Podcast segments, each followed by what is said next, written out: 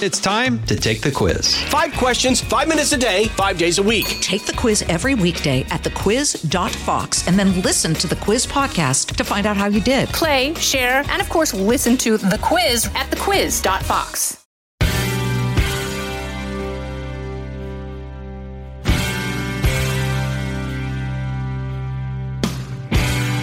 Welcome to the Janice Dean podcast. I hope you've been enjoying these conversations as much as I have.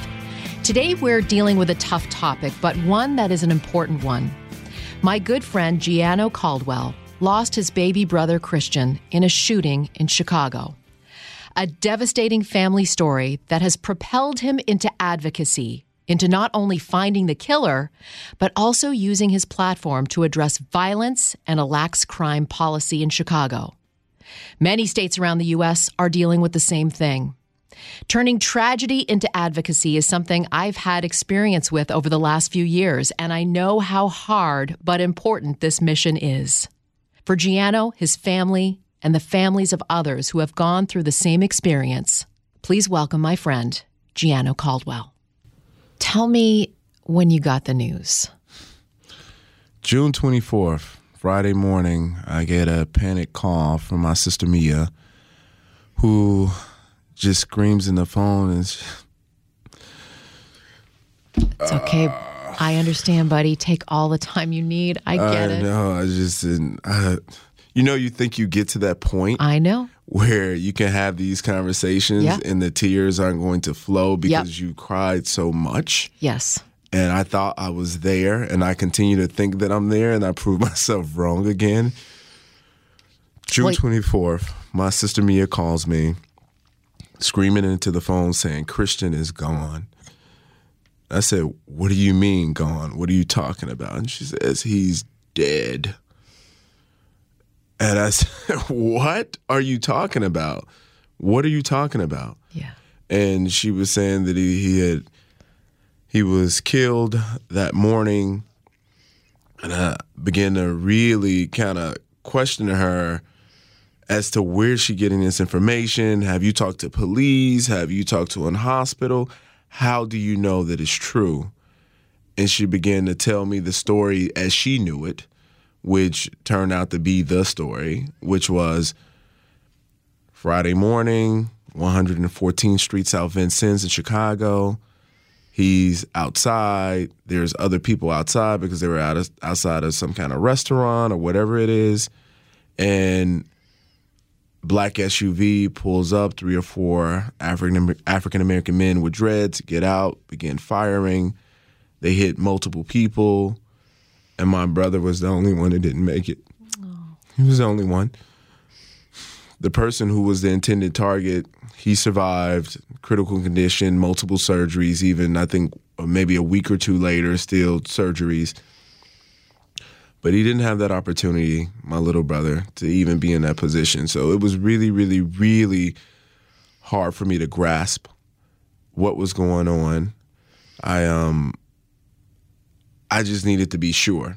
And no one was sure at that time when I first spoke with her. But my brother went in to the hospital about an hour after I spoke to my sister and he confirmed it. So that's that started a spiral Yeah. emotionally, um, certainly just in my thinking, and I'm a very pensive person. And I began to really think, like, okay, how could I have prevented this? And in some ways, I began to blame myself a little bit. Hi, you can't. I'm gonna tell you why.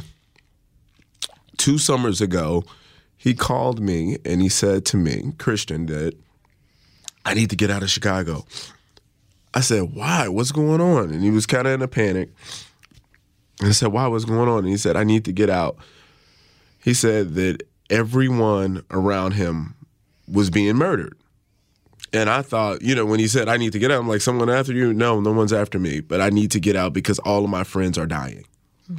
And I said, okay, I can fly you out to LA, which is where I am, or I can fly you to my mom's house in Sacramento. Talk to my mom. She said, okay.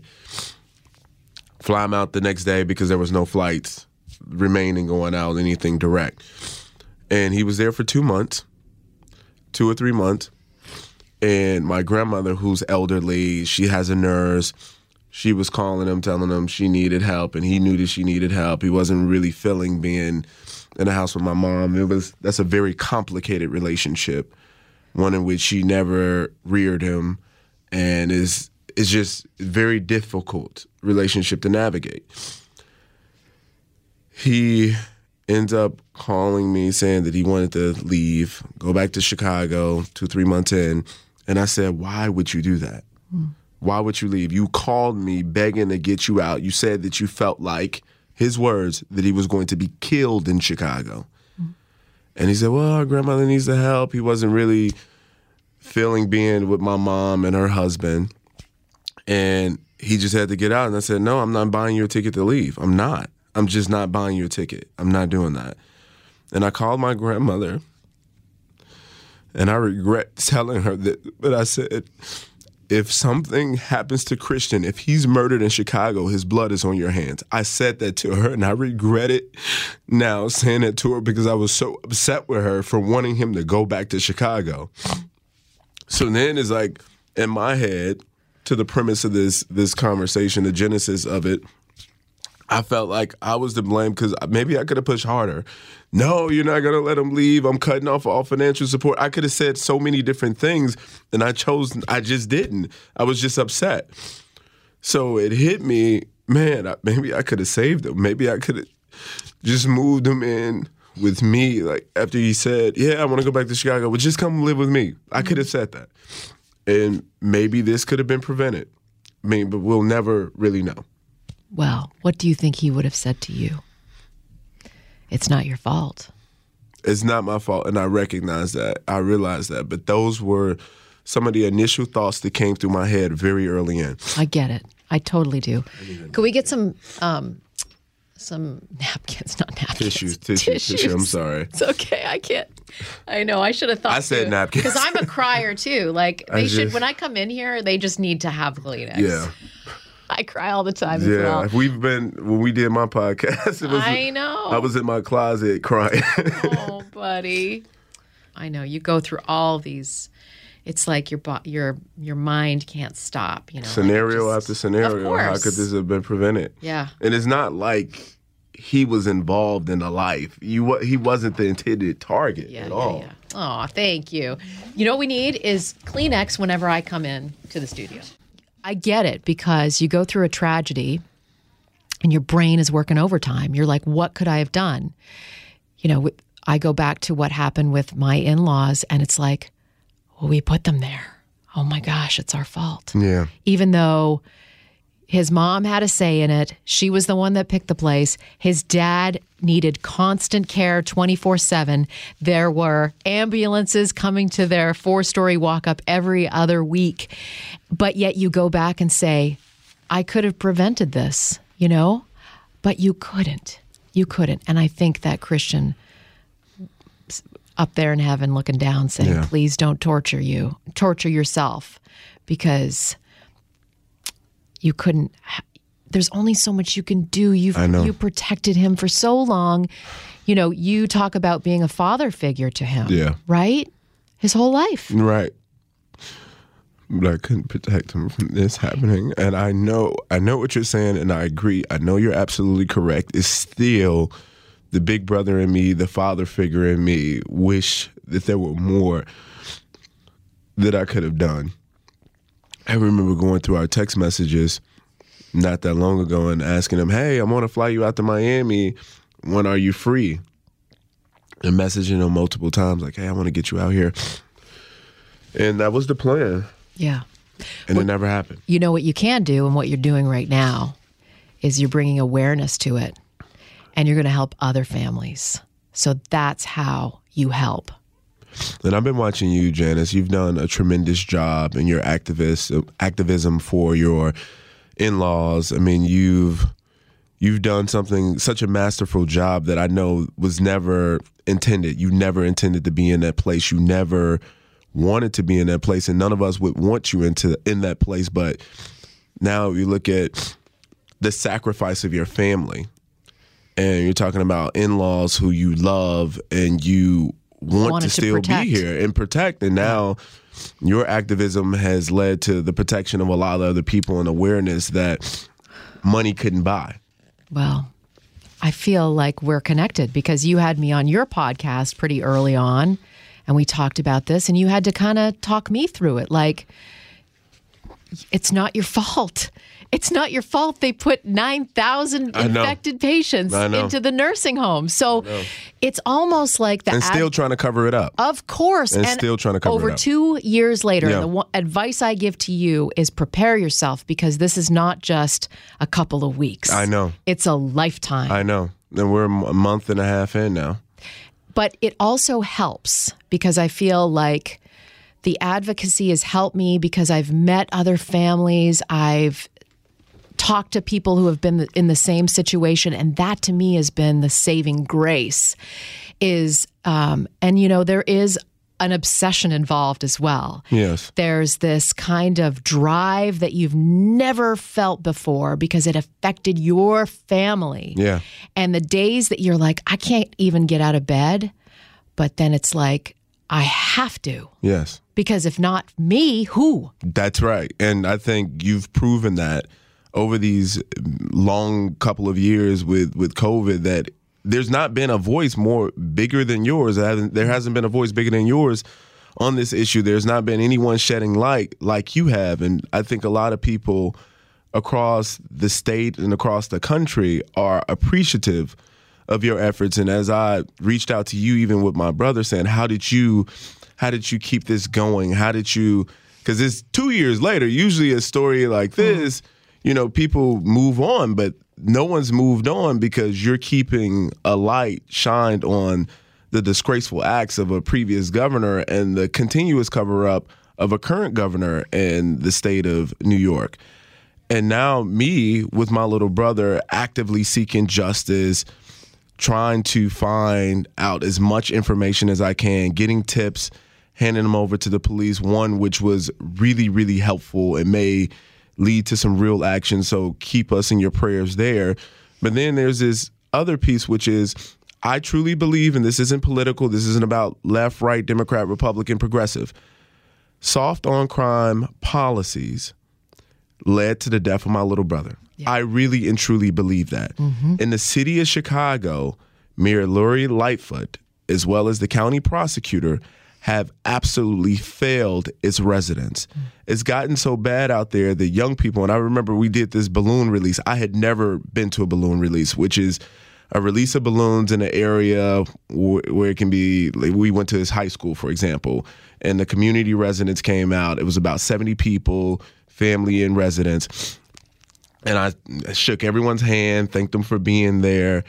And I just recalled saying to the group, I've never been to a balloon release. And people were kind of scratching their head, like, how could you have not been to a balloon release? This is what you do for people who have been murdered. How could you not have known someone else that's been murdered outside of your brother? That was kind of the, the the vibe that I got back from the people because they've become desensitized to it and it's almost an expectation Oh my God. that someone either in your family i'm not even going to say almost it is an expectation in the city of chicago for a lot of youth there that someone in your family is going to be murdered a friend someone that you know that you know you're going to have a connection to is going to be murdered I, I also recall talking to a young man who came later and i went and shook his hand thanked him for coming he apologized for coming late I said, nope, no worries at all. He said, I was at the hospital with my dad. I said, oh no, I'm sorry that something happened. I'm thinking maybe, you know, a heart issue or, Right. you know, something, it's natural causes kind of situation. And he said, uh, my father was just shot. I said, your dad was shot? This is like a 17, 17 18 year old kid. yeah. Like, your dad, who I assume is probably 15 years older than you, was just shot. And he basically shook his shoulders like, yeah, like this is what happens. Oh my gosh. That's what I'm saying. If we don't attack this thing from the root, it doesn't matter how many officers or prosecutors that you hire. If you don't change the policies, then it's a death grip on the city of Chicago. It will continue to be a death grip.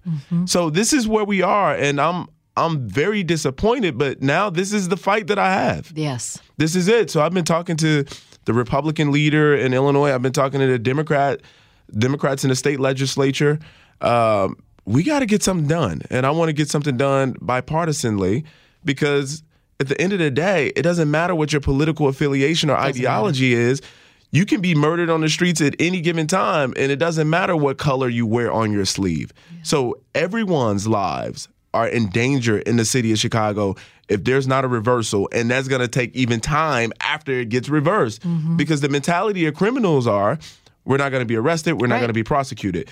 So why should we give a damn about any law? Yeah. Because for one, we're out here running rampant and no one's caught. They're short a thousand detectives. Um, and the policies are the policies, so they don't care. And we'll be back with more of the Janice Dean podcast right after this.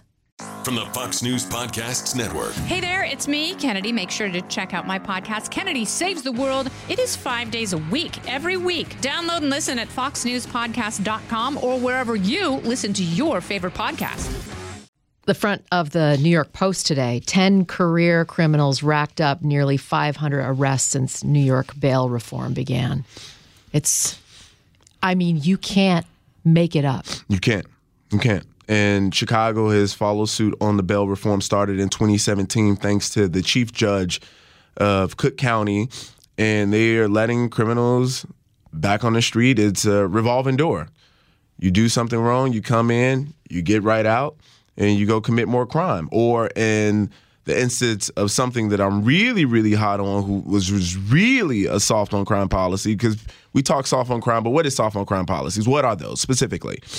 There's uh, a program that is uh, the county is responsible for. Cook County is responsible for ankle monitor bracelets, and everyone remembers those. We've seen them in movies. Yep.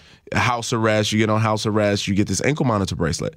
They have a hundred people who have been charged with murder that are at home right now with ankle monitor bracelets on. And these individuals, because there's been reporting on this, they can cheat these ankle monitor bracelets. They can go outside at times that they're not supposed to and go murder the person that witnessed. Oh. you know what I mean? Yeah.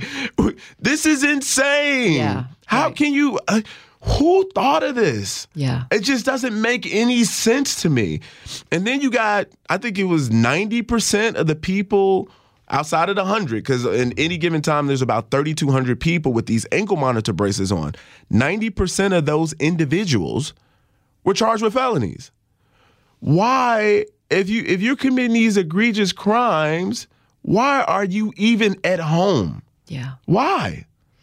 So there's a number of things that need to be challenged. Bail reform is one of them, and we see that's obviously been the case whether it be in Chicago, New York, or anywhere across the country. You talk about L.A., um, San Francisco, whatever it is. These things need to be changed because they're endangering the lives of everyone, and people, politicians who are prosecutors, need to care about the victims again because we're not seeing people actually care about the victims. Seems like they have more consideration around people who are committing the crimes. We saw that with the uh the boot uh, with the um what was the guy um who got beat up in the bodega? Is that what they call him? Yes, in, yes, in he York? was arrested. Right, I know. Because he was protecting his bodega. I'm, I'm just, it's on tape. Any reasonable person can look at the tape and say, okay, this guy came behind the counter. Right. He's attacking you. yeah. Like, I, I mean, self defense is not that hard to figure out. Yeah. You got a tape. I know. But It- this is where we are right now in the country, and things completely shattered after George Floyd. I'm gonna tell you that. And I thought police reform was necessary. I still think more training is necessary. Cops who break procedure um, should face the penalty, whatever that is, for sure. Criminal justice reform is necessary. But not in the sense of we're going to give violent criminals a pass. We're going to give people. I, I understand if you hopped the train style and it was a three dollar ticket, you didn't pay that ticket, you shouldn't go to jail for thirty days it cost the state a lot of money. It was a three dollar offense, and you're going to ultimately get out anyway. Right. So that's something I can understand. Those reforms I get, but not what we have now. yeah. It's a dereliction of duty that these prosecutors um, are emboldening criminals to commit more crimes, and that's where we are right now. What do we do?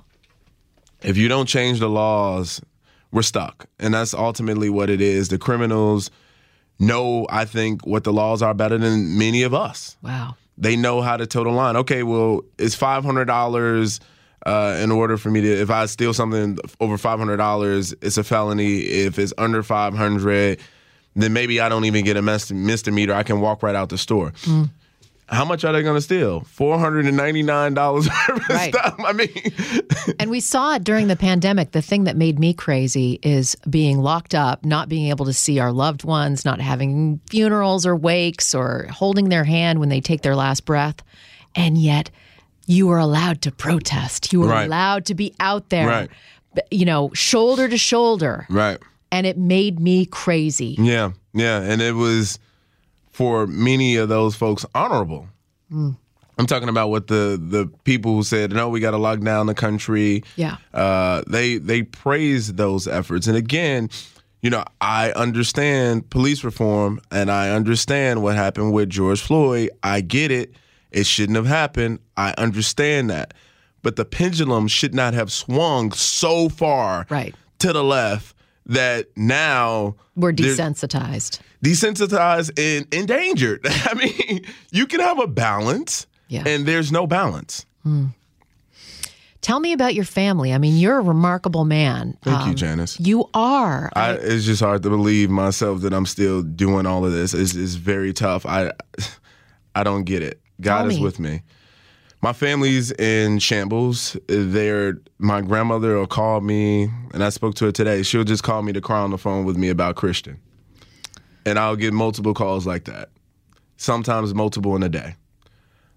My sisters, same brothers, everyone's in shambles. I'm the leader of my family, so everyone kind of looks to me. So I've even now I haven't had that opportunity to just kind of sit with it because the people who murdered my little brother are still out there. So I'm going to take every waking opportunity to turn my pain into to purpose and ensure that there's as much light shed on this as possible. And then when these individuals are caught, then there's the next process of the prosecution and ensuring that they don't try to throw out softball charges. They need to get the full weight and penalty of law for what they did to my family, mm-hmm. what they did to Christian. And that's going to be another fight in and of itself because Kim Foxx, she dropped 25,000 felony cases, including rape and murder. So this is a battleground with multiple phases mm. prosecution, legislative action, putting together a coalition of folks in police groups, activists who care about the victims, not not simply the criminal, but those who care about the victims and know that the impact of these laws have been disastrous for families in Chicago and across the country. Mm-hmm. So it's so many phases. As you mentioned, it doesn't end in two weeks, and the battle continues. And I'm just extraordinarily appreciative to our Fox News family who supported me in ways like they've supported you.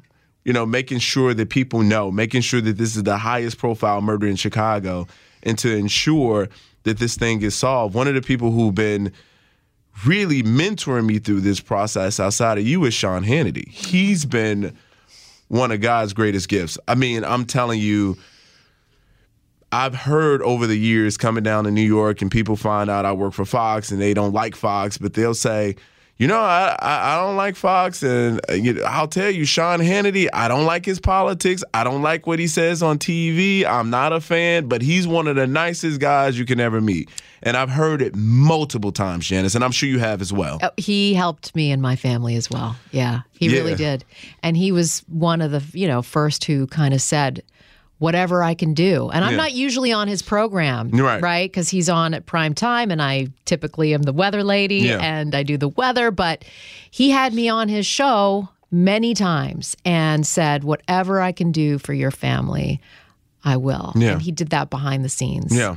So, and the other thing is, they will try to paint you that this is political. It's right? not. I know. This is about humanity. I know, but they will. They'll be like, well, like she works for Fox, Yeah. so Fox is taking advantage of her situation. No, no, actually, Fox is helping your situation. Yes. They're supporting you. absolutely. Yeah. So that's been tough because they'll they'll forget about your grief and pain. Yeah. and they'll go after you because of the place you work instead. That's it. Yeah. That's it. Uh, Or try to discredit you because oh, you're not in a policy role, you do the weather. Like they said, the New York governor Yeah. spokesperson, oh, the weather lady. Yeah. How dare you? How dare you? It's okay, actually. I, I'm great. No, I'm grateful did- for that because it just points the attention to these people and the way they are. They're awful people, absolutely. But the fact that you can just discount someone's loved one Yeah. who who died, and I know I, I get it. it. To me, it's more like a murder than anything else because it could have been prevented. You all knew what you were doing. You knew what the science said, but yet and still you did it anyway. Right. And you took the donations of these people, and now you're poking, saying, "Oh yeah, from the weather lady." I. I mean, if this wasn't a family audience, I would have other words to use. But yeah, it, it angers me and it pisses me off. but it also fuels me too because it's just like it gives me, you know, more reason to keep going. Yes. Right? I mean, if you're going to make fun of me, uh, I'm going to, you know, go harder. Yes.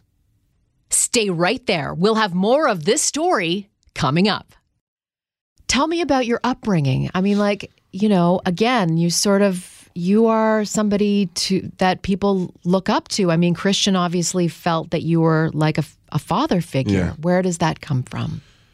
So interestingly enough, uh, I grew up mom addicted to drugs. Uh, crack cocaine was her drug drug of choice, and she thankfully, at a time during her addiction, decided that she wanted to give over custody of me and my siblings.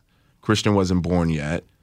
Uh, give it to my grandmother, her mother, who was a private duty nurse at the time, and we were in a very much better position. We were in the projects at one particular time, and my grandmother kind of rescued us, and then my mom gave over custody.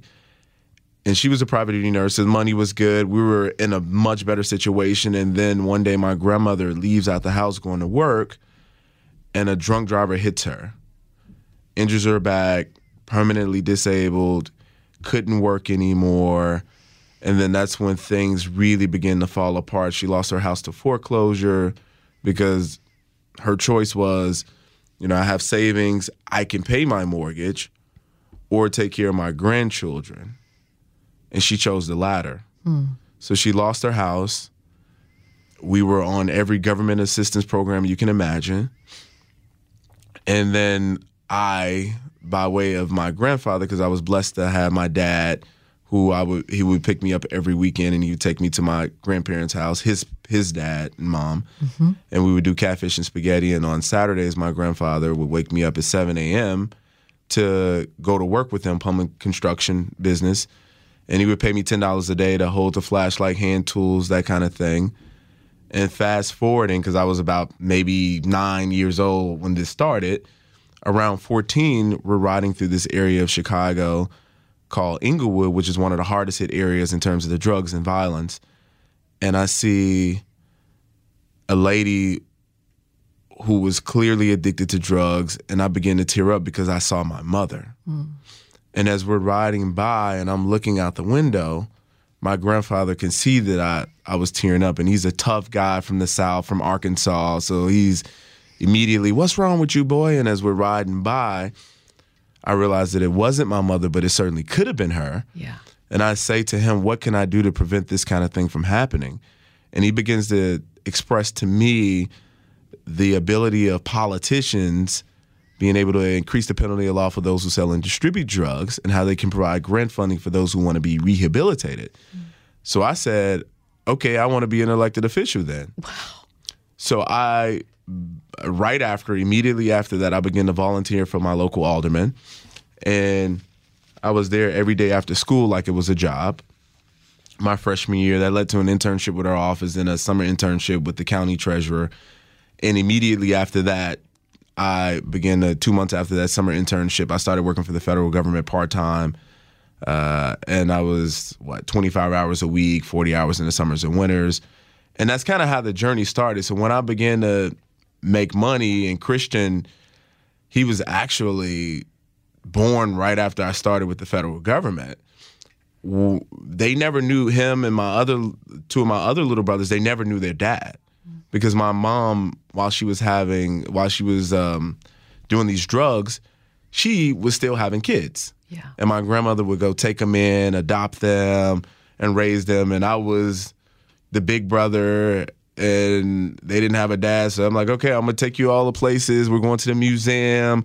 We're going to the movies. I'm taking you guys shopping. Okay, you need clothes for school. Okay, you need money for a school trip. You need money in general.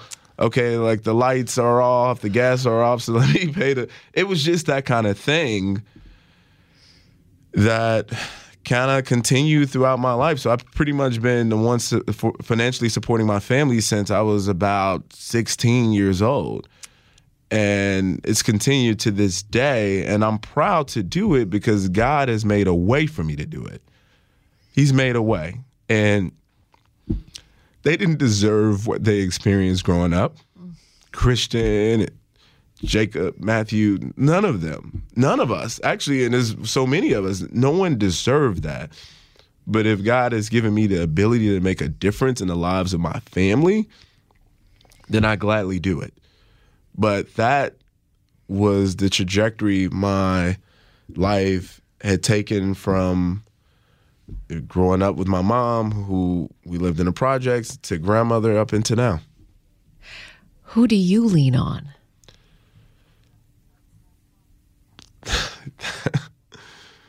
That's the question. Wow. Uh, God, number one. Yeah. I talk to my pastor a lot, Dr. Bill Winston, Living Word Christian Center in Forest Park, Illinois. I have to give him a shout out. He, we we we we had the funeral at the church, and it was so well done. And I'm so thankful to my my Living Word Christian Center family. But yeah, that's pretty much where it, it comes from. It's it's kind of external sources that are outside of the family. My cousin, I think, is a really great example. She's a PhD psychologist. The she's she's brilliant. She's she's the smartest one in the family. I, I lean on her, and I spend a lot of time uh, in therapy. Oh, Yeah, so that's it's important. that's helpful. Yeah. I feel like you have to have an outlet because if you keep going and you're keeping everything inside and trying to hold it together for everyone else, you're going to fall apart. Yeah. And I'm glad that you have that and you have me to lean on too. Thank you, Janice. Thank you. And I've texted you, reached out to you. Hey, I need. Can I talk to you? Can you? You have five minutes? Of course. And you so graciously, yes, yes, yes. Would you get into politics? You know, at one time I wanted to run, and then I became a lobbyist, and I saw who had the power. So- Yeah. And then I got in media, and then I saw who really had the power. so, so I I'm not necessarily interested in running, even though there's been multiple calls for me to run for mayor of Chicago. I'm not sure that I want to do that. Hmm. That is quite the sacrifice. I rather work legislatively, as you have. Because remember, I, I I've, I've I've posed that question to you.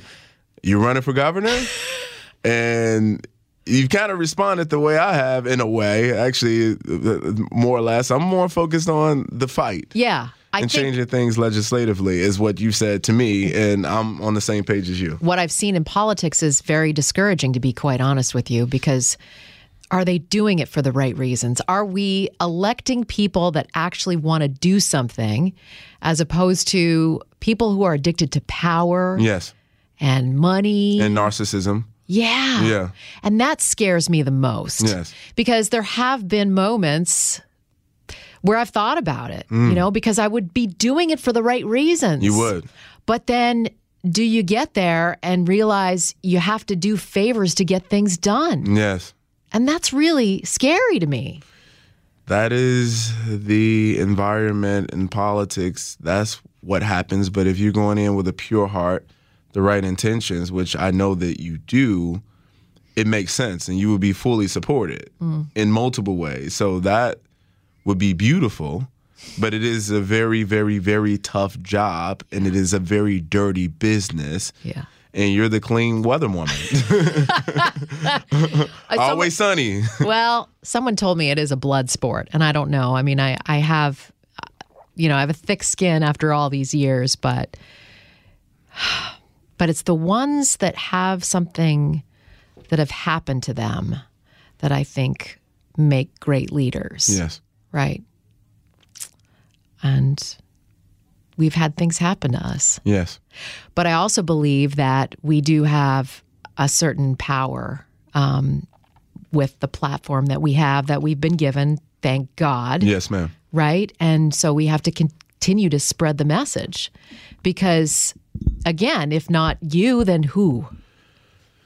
And that's the thing, Janice. It's for you is what eight nine thousand people in the uh, COVID patients in the Yeah, nursing home. over Eight or nine- ni- 9,000 or, or was there. it fifteen thousand? We don't really have Over the number. 15,000 died. The governor tried to hide the numbers. Right.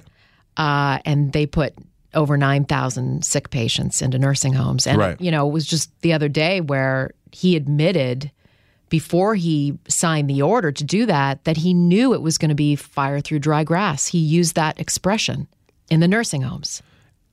and that reality has happened and unfortunately it's happened and thank god because of your advocacy it will never happen again in chicago there's a weekly uh, weekly slaughter honestly you're talking about what just this past weekend 48 people shot the weekend before that 60 people shot and it doesn't even make MSNBC or CNN. Right.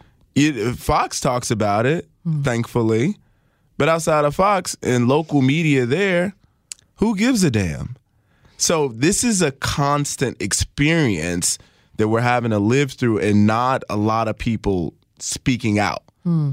Because if you're mayor, you should go in one term because you're going to need to hit the hit things hard. You can't placate to the folks on the left or the, or the right. You gotta you gotta placate to to the people who voted you in. Well- you have to make sure they're protected. Have you talked to voters? Are they they want to get rid of the government that they currently have? Yes, uh, I think most people would agree that Lori Lightfoot is a disaster, and I I would find it hard to believe that she gets reelected absent there be a ton of people that are running against her, and she just happens to to win because of her name ID, and everyone else, you know, it, they split the vote. The county prosecutor, that's another thing. I don't understand how she was reelected, considering all the things that have happened, the favors she's given to Jussie Smollett, uh, the fact that she continues to drop cases, the fact that there's more victims, not less, and victims don't feel supported. I, I don't understand how she has been able to stay in. She really should be impeached. That's my opinion. And I know that when the prosecution comes uh, for the people who murdered my little brother, this is something that'll be out there. This podcast, I was initially trying to tiptoe around things in terms of criticizing the mayor and the county prosecutor because you need them. But they work for the people. Yes. And they're supposed to work for the people. And they're not above criticism, even in an active investigation. They're not above it. And I'm frankly disappointed with what I've seen. Mm-hmm. I've reached out to the mayor's office, I reached out to her people. They don't want to meet with me. They have no interest in meeting with me, even though I know they know all about what's going on. Um, I've talked to multiple people who've called the superintendent of police on my behalf. I've spoken with multiple people who made sure the mayor knew as well. Chief of staff, all of them, they know. The press secretary of the for the Chicago mayor follows me on Twitter. They're aware. Yeah. They're very much aware, but things aren't getting done in a way that I think that they should. And I'm gonna tell you, if I'm dealing with this with all of this news coverage, imagine what your everyday Chicagoan is dealing with who can't afford a funeral. That funeral was very expensive. I couldn't believe funerals cost that much. How are they able to bury their loved ones? How are they able to get justice for their for their loved ones? They're not. So now this puts me in a position whereas yes, I'm fighting for Christian, but I'm fighting for so many other people who don't have a voice, a platform, who can't call the CEO of Fox News and say, "Hey, this is what's going on. I need the network's help." They don't have that. They're just another name. Uh, uh, maybe they're a name. Maybe it's just you know two people murdered on this day, uh, but they're they're they're not getting the justice that they deserve. And I'm here to help, and I'm here to be that voice as you have been for so many people in the state of New York. What do you know about the scene? Did Christian know the people around him? he he knew some folks that were there The people who were shot, I'm unclear on that. There was a girl that was shot. There was another guy that was shot. I don't even know. I don't know if he knew them. Mm-hmm. All I know from the police, and they told me they said your brother wasn't the target. It was another guy who was targeted. He just happened to be standing in close proximity, close enough proximity that when they shot everybody who was out there, he was hit. Mm-hmm. So that I'm clear on from the police. They told me he wasn't he wasn't involved in anything. Like he wasn't he was okay. Okay. So, you know, obviously I was asking those questions first and foremost, you know, what was going on, but they said no, he wasn't the target. Um, apparently one of the word the the things that I've been hearing is the guy who was the target owed some folks some money, went out to California for 9 months, came back and he was only back for 4 days before this happened. And then I'm hearing other things as well about the same individual. so it's it's just an interesting uh an interesting place to be right now as I'm trying to kind of think through where things are and where they're going as we try to get justice for them. I have a reward out now. Um, I'm matching what another group has put up. I was already going to announce the award, but they beat me to the punch. I was trying to let a month go by and let the police do their work before they get inundated with calls that may not mean much of anything.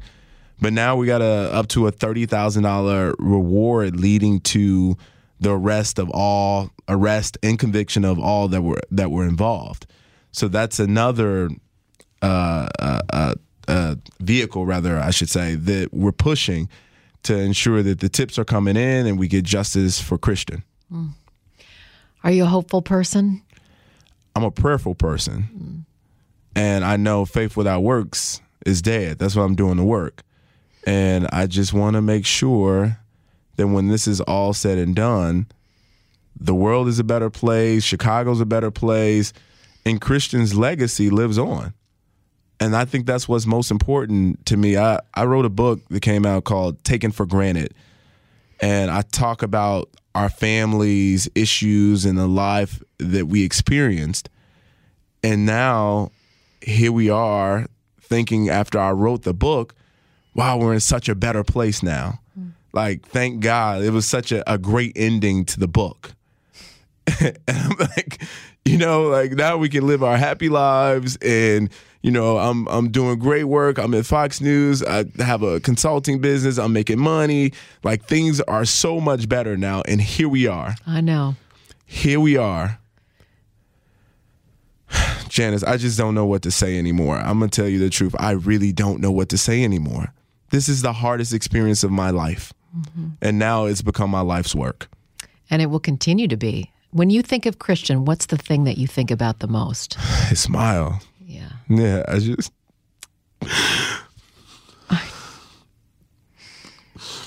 I had a situation literally last week.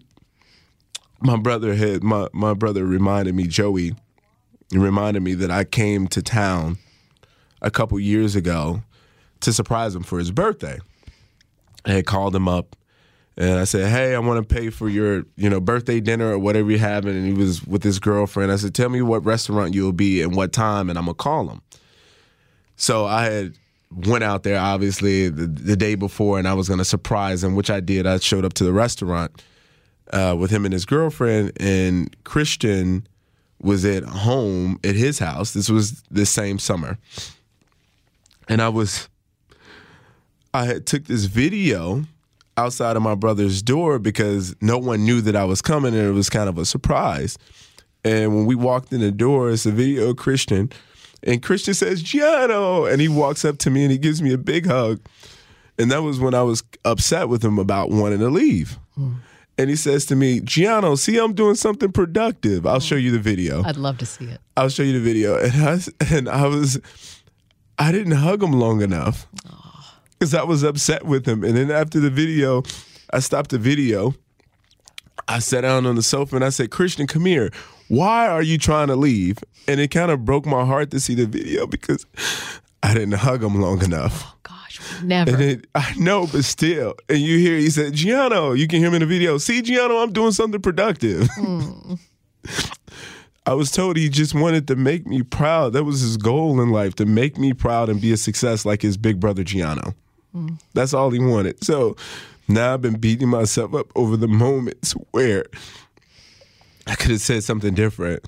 I could have not been upset with them, but I just wanted them to live. And I just thought going back to Chicago was a horrible idea. So I have my moments here and there, Janice. Just use it. Use it. You know, when I find myself and I'm t- I'm tired and I'm upset and I feel like there's a reason. There's got there's a reason why we are put on this earth, right? And there's a path that we go on, and I believe that path is already decided for us. So it's what we do with the experience that we have that matters the most.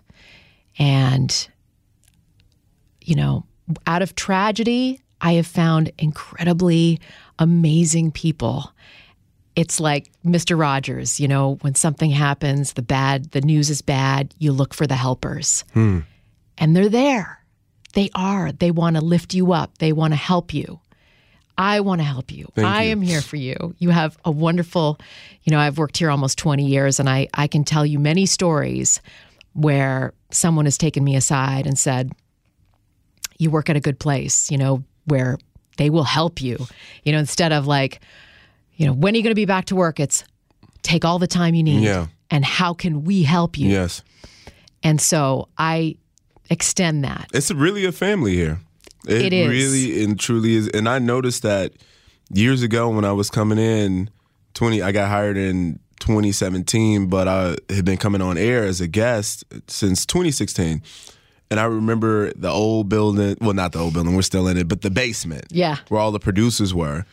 And I remember thinking and even saying, wow, this feels like a family business. It doesn't feel like a major corporation and it really is a family here. Mm-hmm. And I'm really proud to be associated and a part of this family. Because I'm gonna tell you, I never would have anticipated something like this happening, but to have had the support of so many people within this family, and certainly the viewers from around the world, because there's a lot of viewers in different countries that just watch Fox on YouTube mm-hmm. have reached out. I received over 60,000 messages from across the world, and I'm talking about emails, texts, calls. Well, not even just calls, that's outside of the calls, social media. I mean, folks have uh, just been so gracious and so thoughtful. People run into me on the street and say, I'm so sorry for the loss of your brother. We're supporting you. I remember I got a call from one of the detectives because he kind of ghosted me, to be honest, for a while, and I was calling him repeatedly. And he calls me up and he says, Hey, yeah, so, you know, we've been getting calls all across the country saying, Why haven't you all solved Gianno Caldwell's brother's murder? I And we're shouldn't gonna- laugh, but you know, But you get yeah right. That's Yeah. just the support of the family. Of it's like you know why haven't you? So then he was forced to call me after reaching out to him for two weeks and not hearing back anything. So I'm just I could not be more thankful to our audience for giving a damn. yeah. You know, it, it- this isn't a, just a simple story that we're covering. This is a family story. Yes. So I'm I'm so appreciative, and I can't thank you all enough, Janice. there will be moments where you feel like, oh, I don't know if I can keep doing this. You know, this is yeah, taking a toll on me. And then something will happen, and you'll go, that was Christian telling me hmm. to keep going. Because I feel that too with my in laws. I feel like, oh, that was them. That was them saying, keep going. Yes, ma'am. So keep going, keep fighting. I don't have a choice at this point, Janice. I really don't have a choice. But you have so many people that are lifting you up. Yes, ma'am. And prayer, especially. And we need as many prayers as we can get. So thank you for continuing to to keep us lifted in prayers. And certainly whoever's listening, thank you so much for for lifting us in prayers and continue to do so. And I'm gonna tell you, I'm still I'm still hunting for information with regards to what happened on How that can day. people get a hold of you? I'm I'm gonna tell you too. And if you know anything of any details, or if you think you know something, if you might know something, uh, regarding what happened June 24th at 114th Street, South Vincennes in Chicago.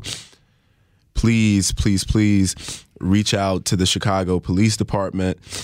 Uh, you can reach out to me directly on Instagram, Facebook, or even Twitter at Gianno Caldwell, G I A N N O, Caldwell, C A L D W E L L.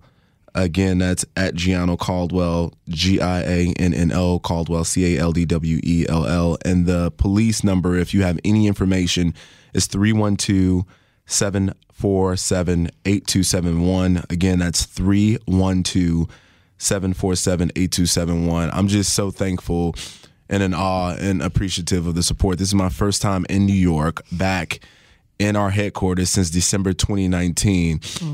And wow, wow, wow.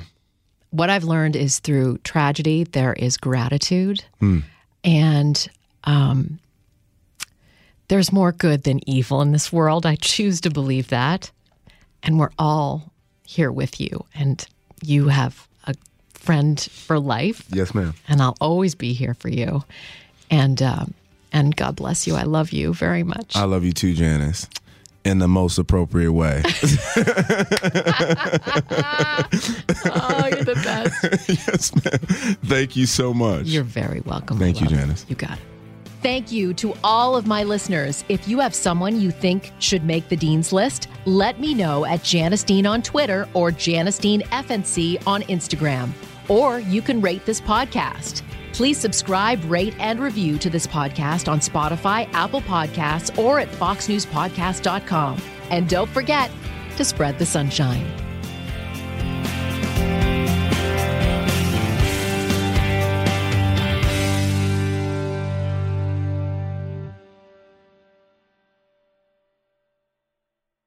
Listen to the all new Bret Baier podcast featuring Common Ground, in depth talks with lawmakers from opposite sides of the aisle, along with all your Bret Baier favorites like his all star panel and much more. Available now at foxnewspodcasts.com or wherever you get your podcasts.